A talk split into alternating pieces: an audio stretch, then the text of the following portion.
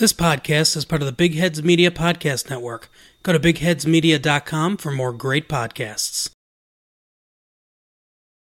Welcome to Magpies Unrestricted.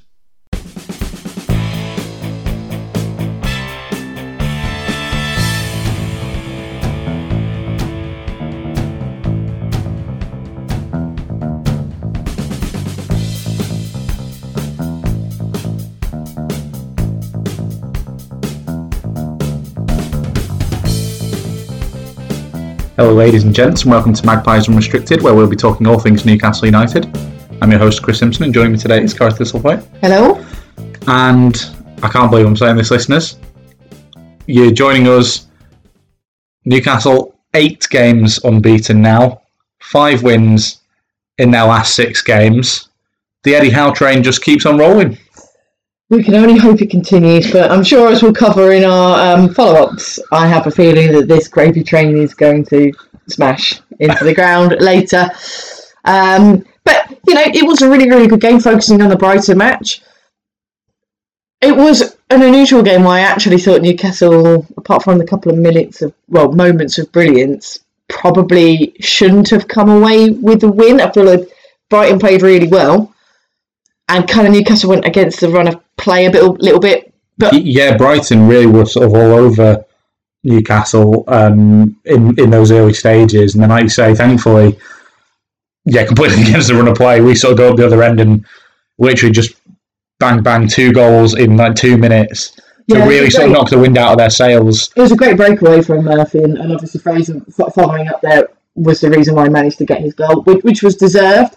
I do feel a bit guilty for Murphy not not just getting an assist. He loves it in the post, that man. He, he does, he does, and um, obviously the, the header from from Schär was also really good, and it's nice to see the threat that Newcastle pose from set pieces now. Uh, and it was a lovely cross again from from Fraser.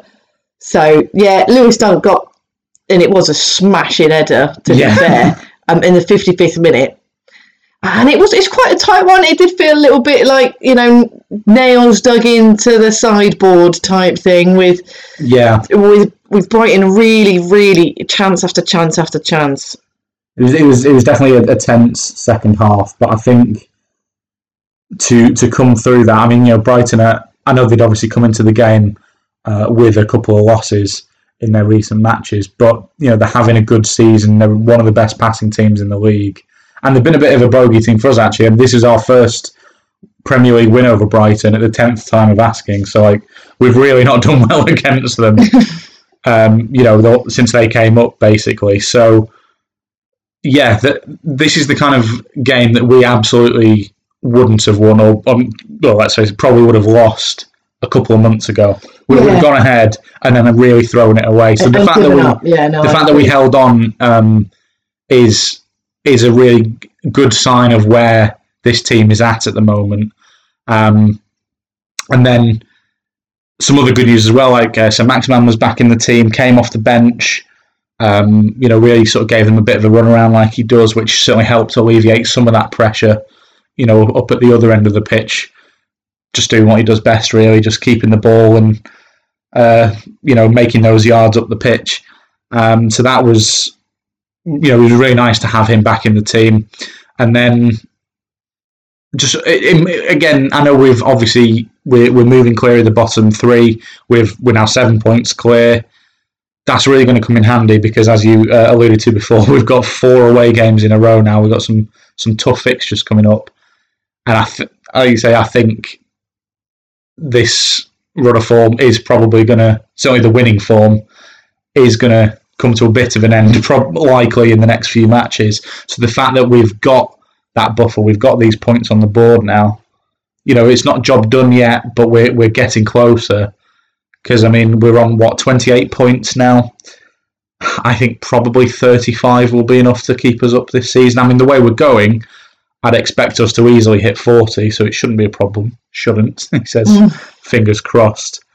Um, but yeah, getting just getting that extra, you know, set of three points in the bank ahead of those tough fixtures, um, I think is going to prove invaluable. Um, and yeah, I mean that form, yeah, it is worth uh, shouting out. You know, unbeaten run is now eight games, as we said.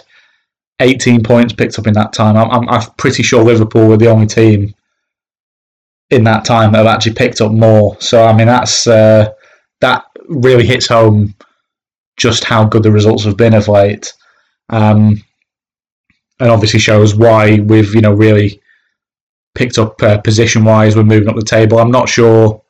I think we're still in 14th. I'm not sure we're likely to finish any higher than that because there's still that little bit of a gap with the teams above us. You know, your Leicester's, Aston Villa's, and uh, Brighton as well, of course. Yeah, I think I think by the end of this two week period, everything will be a little bit more clear in terms of the table because it seems like there's a lot of catch up matches Mm. um, just cropping up over the, the recent fixture lists. Um, but yeah, New, Newcastle played well. We can only hope that they prop hold on against some of the teams, which, which we'll talk about later. I think it could be a very interesting period. Then I think the main issue is fitness of your of your squad Mm. at the moment. With the large amount of max matches coming up, we need you need to make sure that your main players remain fit. And as we know, that never really happens for Newcastle, along with many other teams this season. But Newcastle have been have been especially unlucky. One one of those ones that just have never been able Mm. to really field a full team. And we know that there isn't the depth there.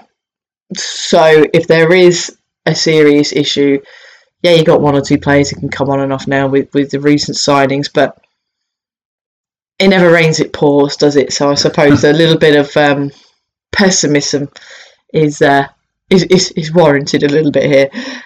But yeah, it, it'll be interesting when when all the dust settles to see exactly where Newcastle lie in that table because I, I, think you're right. I think Newcastle are probably going to be um, safe at the end of this season. Obviously, now we've said it, that's not going to happen. but, but you know, so yeah, let's see- how it see how it flies. Yeah, um, like I say, we'll get on to the previews of the, the upcoming games uh, shortly, but I feel so much better now that we've got those points in the you know in the bag heading into those tricky fixtures that you know hopefully it, the wheels don't completely fall off and Yeah, the the form doesn't completely dry up. But the fact that we've got that buffer now heading into that, even if that happens, as long as it doesn't completely kill our confidence and momentum, you know, entirely to the point where you know we sort of basically have the end of the season is basically like the start of our season where we literally can't buy a win. As long as something extreme like that doesn't happen, um, we've really, you know, given ourselves a great chance um, Yeah. of staying up now. Newcastle have managed to snag those points that if you're optimistic, which most Newcastle fans are, but if you're optimistic at the beginning of the season, you would have said these are the teams that Newcastle should get something from. Yeah. Um, and now that you've managed to do that for a significant number of games now, let's just let's just uh, hope that those banked banked points will uh, come through in the end. Yeah, But um, they're not the weakest link. I mean that's Norwich, but Oh. poor Norwich. Um, yeah, now un- un- unfortunately, uh, take a slightly serious turn, uh, listeners. As I'm sure you're aware of the situation in Ukraine, um, Russia's invasion, which has been going on for about two weeks or so now. Uh, and as you may have heard last week, uh, Amanda Staveley really not reading the room regarding Roman Abramovich uh, and Russia and that whole situation. All she had to do was keep her head down. don't pop up over the parapet. Come on. Staveley, you don't want the eye of this turning back on you. Yeah, I mean, uh, she was speaking at the uh, the Financial Times Business of Football Summit, and she was uh, speaking about the Abramovich situation. Obviously, he's put Chelsea up for sale now uh, because of uh, the situation of possible, well, some possible sanctions uh, against Russian people, and obviously he's the his possible relationship and links with you know Vladimir Putin, uh, many of which he denies, and so on and so forth, and all the legal stuff that we have to mention. But yeah, Amanda Staveley, uh, she was. Uh, I'll, I'll just read out the quote, uh, and then you can you can make up the, your minds for yourselves, listeners. But we're always going to have geopolitical issues. This world is always going to have problems, and I know it is really hard. And I'm really sad today that someone is going to have a football club taken away because of a relationship they may have with someone. I don't think that is particularly fair. I mean, just really that it's just A It- personal relationship with the individual responsible for sending Russia to war. And let's be honest about this. It is an individual. Yes, obviously people follow, but there's a lot of propaganda going around, and as we've seen, no one really messes with Putin in Russia. No one messes with him in the world because everyone's too scared to do so. So he is the main factor behind this. Now, whatever his reasons are, that's you know for people to decide later. But the fact that somebody is a personal friend of said individual with a lot of money, with assets that need to be frozen because of this current war, I mean, it's very, very fortunate that apparently the West doesn't care about Yemen enough to actually publicise the Saudis' war on Yemen, which has been going on since 2015. and you wouldn't know it by the coverage, would you? Compared with, because I'm nobody not, saying, cares. I'm not saying that the, the extensive coverage that we've had of, of, of the Russian invasion of Ukraine is, is wrong. Of course, it's not. And obviously, the fact that it's on European soil obviously makes it hit home even more. But yeah, I think, and, I- and I, I will be honest, I include myself in this. Until the last week or so, I was barely aware of, of what was happening, and let's be brutally honest, it's because they're not white and they're not European, and the UK makes billions selling weapons to Saudi Arabia, and Saudi Arabia make the UK millions. Um, so you know that, that's that, that's the geopolitical issues that we've got going on: greed and greed and greed, and then nobody caring because racism, effectively. Yeah, I mean, and I mean this. Uh, yeah, the Saudis' sort of war on Yemen. Um, it's been described as the largest humanitarian disaster in the world. Um, you know, and, and I don't care about these sort of supposedly ironclad legal things. Essentially, the people that own our club are the ones perpetrating that. Yeah. Um, so the fact And that at very least, all the attention sponsor it. yeah, the fact that the majority of the attention is on Chelsea at the moment, which of course it is because of Abramovich and what have you. Chelsea fans really not covering themselves in glory either over the weekend uh, during the Ukraine tributes.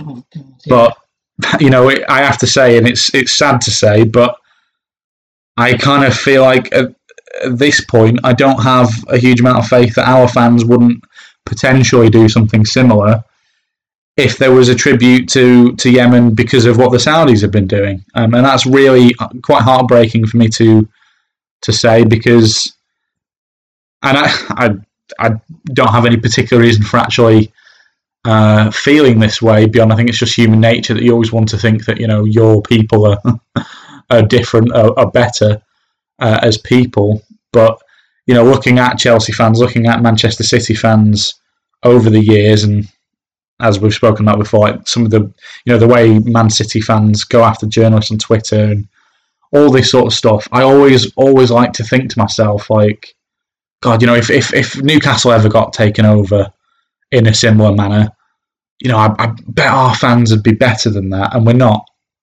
it's unfortunately a herd mentality behind the anim, um what's the word?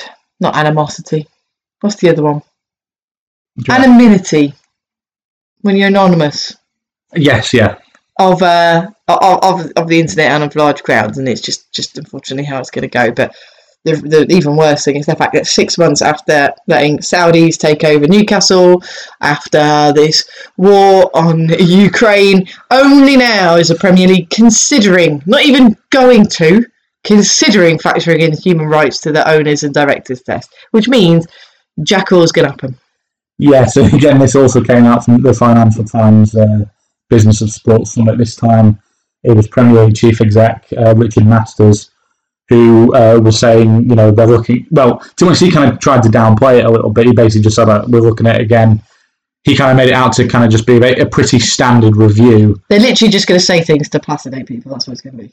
But yeah, I mean, uh, uh, on, on specifically on human rights, you also said we've had some helpful conversations with Amnesty International about these kind of things. Not ready to say how it should change yet because actually it should be across football. It should be uh, be us, the FA, and the EFL agreeing uh, what that test should be, how it should be implemented and how it should be communicated with fans. Um, now, obviously, we we spoke, um, you know, not long after the takeover about uh, you know Amnesty International reaching out to the Premier League to, to talk to them about this sort of stuff, but. I mean, don't get me wrong. I think if, if anything does come in, better late than never. But let's make it perfectly clear: it is still far too late. That you're bolting the uh, sorry, you, you're, you're shutting the stable door after the horse is bolted because I think they did exactly what you were going to say. They've they've bolted and they've like, ah, no, let's maybe think about shutting that gate. Yeah, anything 'cause- else comes through. you know, Um, even if this comes in, they- they're not going to be able to apply it retroactively to Newcastle, to Chelsea. Well, I mean, let's face it, it's half the clubs in the league, but obviously Newcastle, Chelsea, and City do stand out a bit in this regard. Um, so I'm not, you know, I'm not saying it's a bad thing if something like that were to come in, but then, it, you know, it's It's too late. It still needs to happen, but it, it, it is It's- it's, too late for, for the for the big hitters already. Like, Um, I mean, you- I, I know that obviously when the when the Premier League started in 1992, you didn't think about this. Sports washing wasn't a thing. It wasn't an idea then, or anything like that. But you, you also sort of wonder, like, how is something as important, you know, as, as human rights? Uh, uh, and we've spoken at length, you know, about some of the horrific things that the Saudis, um, you know, have perpetrated as a country, the way they treat people in the country and then obviously you've got stuff like the the murder of Jamal Khashoggi and, and things like that, and it's like, it, but just any any number of things like how how is that not a factor? But of course we know the reason. It's just do you have money? Yeah, all right. Well then you can be an owner, you know, and then it just it's yeah, it's um yeah, and then uh, well, you can get away with all sorts of things. not gonna. Well, yeah, I'm not, I won't buy a football club. I also assume you wouldn't, you know, commit human rights abuses. But, but yes, I think you're far too sensible to uh, to buy a football club with your money. I won't buy Newcastle. no, I'm joking. I mean, I'm Well, not. good luck now. I will, I will buy any team. Uh, Um, I know it seems trite now to, to pivot back to football after sort of having to talk about these more serious matters, but at the end of the day, that is what we are here for. And Uh, yeah, please Some tune good- into please tune into our political podcast of why everybody sucks and, Yeah. the world is shit. Yeah. Society's failures. Um, which, to be honest, for most of our time, pretty much does sum up Newcastle as well. So the underlying uh, baseness of human humanity and human nature. but yeah, just to, to end the news section actually with uh, again, it seems trite, but some, some positive Newcastle news. Ryan Fraser got nominated for Player of the Month, February's Player of the Month. Though he's probably not going to get it, but damn well deserved. Yeah, you know, uh, and obviously, in a way, it's almost a shame that the, the goal and assist, of course, that he got against Brighton won't count because they were in March. But you never know, maybe he'll get nominated in March. um, but yeah, he, he scored in the 3 1 win over Everton, got that assist um, in the 2 0 win over Brentford as well. But also, just more generally than that, obviously, I think without those, he probably doesn't get the nomination. But in terms of just form generally, he's just, he's been one, along with, uh, as we've spoken about, you know, Joelinton, Joe Willock, these other players who've really stepped up over the last sort of month, six weeks or so. He's really been one of those who's really raised his game because, well, to he's playing uh, to the level that we know he can do because he, he did show at Bournemouth that he was a really, you know, good, good player. Um, he's been everywhere. I think that's the thing. yeah, He's been involved in everything. His defensive and attacking work rate has been immense, and I think finally it's starting to pay off for him a little bit with the rest of the team clicking as well. That they've finally been able to get a result out of all this hard work. And you know, with Trippier out, it's been really, really nice to see that someone else been able to step into it, oh, step up into those shoes. There we go. Eventually, it's almost a shame that when Trippier's back in, that Fraser's probably not going to see as much game time. But I, I don't think his game time will be affected, um, you know, because they're not really in the same position. But Mm. just getting that delivery into the box um, is something that without Trippier is a bit of an issue. Yeah. So the fact that you know we've still got someone who can actually get the ball in to those dangerous areas, who can pick out a player. I mean, obviously his cross, as you said, for for Fabian Schär. Uh, against uh, Brighton was uh, from that free kick was, was really you know top notch delivery. And actually, once Trippier's back, you know, the idea of potentially having Fraser and Trippier down that right hand side, you know that's that's going to be really good in terms of uh, delivery. Mm. Obviously, we well, obviously you've got Saint-Maximin on the left. Uh, maybe you know we can maybe step it up from left back. Uh, you know, get see if Matt Targett can try and uh, step up in you know Can on his say, end as well. what has happened to Almiron? Yeah, he's really Disappeared. fallen out of favour. Um, I think To be fair, when he's been playing this season, he's really not been good anyway. Yeah, I do. I do really like Almiron, but yeah, as you say, I think his form has been lacking, and then that coupled with the fact that you know we've been, as we've seen, the the, the three regular midfield starters have been so vastly improved. Then you've got Bruno, who's um, obviously going to be ahead of him in the pecking order from the bench, and hopefully, um, you know, before too long, starting some games. We're still waiting on his first start so yeah, there, there is there's more competition, and, and yeah, he, he needs to when he does get a chance, he needs to really sort of show what he's all about. Because I, I I do like Almar. I think that he's got a lot of potential to be a really good player for us. Uh, but of late, we haven't seen that, and I hope. uh, To be honest, it wouldn't surprise me if if we were to move him on this summer. I hope we don't, and I think there's definitely several players who um, want clearing out well before Almiron, but it wouldn't surprise me too much. But I hope I'm wrong, and and yeah, I hope that you know over the next sort of three months that we do see him back in the short shirt performing well again and and staking his claim in the team. Because I mean, when when you think of how well the the current midfield trio are playing, obviously throw Bruno into the mix. If you've got Almiron in there as well, all five of them really, you know, performing when they get on the pitch you know, whichever combination of them's on the pitch. He's got a little step up to. Yeah, that's that's really good. But yeah, he does. He needs to. He needs to try and take a leaf out of Joelinton's book and and Willock and even even Shelvey, dare I say it, um, and, and get back to the kind of player that we know he can. Because I still remember that debut he had. Now, obviously, it was a very different Newcastle team he came into then. But just like his debut against Wolves, just how technically superior he was to all of our other players. Well, if you compare that to, to his most recent game when he started, he- his work rate dropped significantly.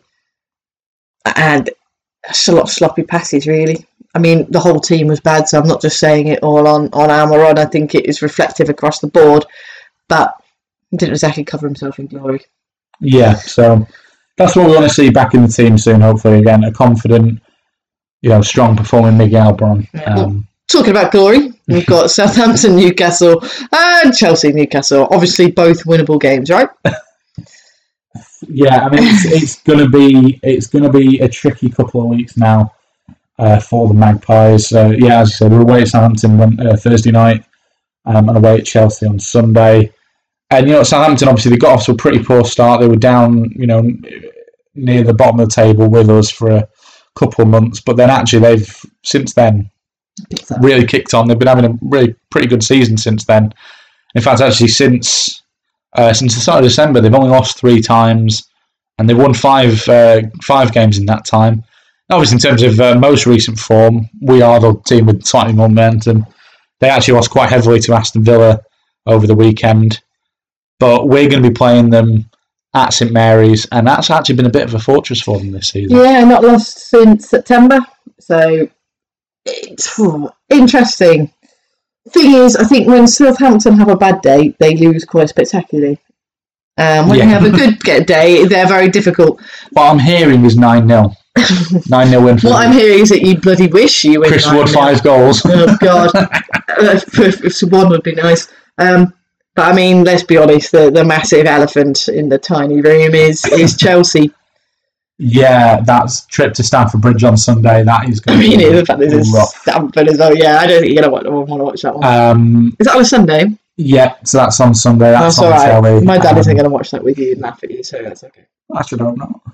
Uh, but yeah, I mean that. I mean, obviously, it's, it's Chelsea. They're, they're third. They're obviously one of the best teams in the league. They've got the joint best defensive record with uh, with Man City.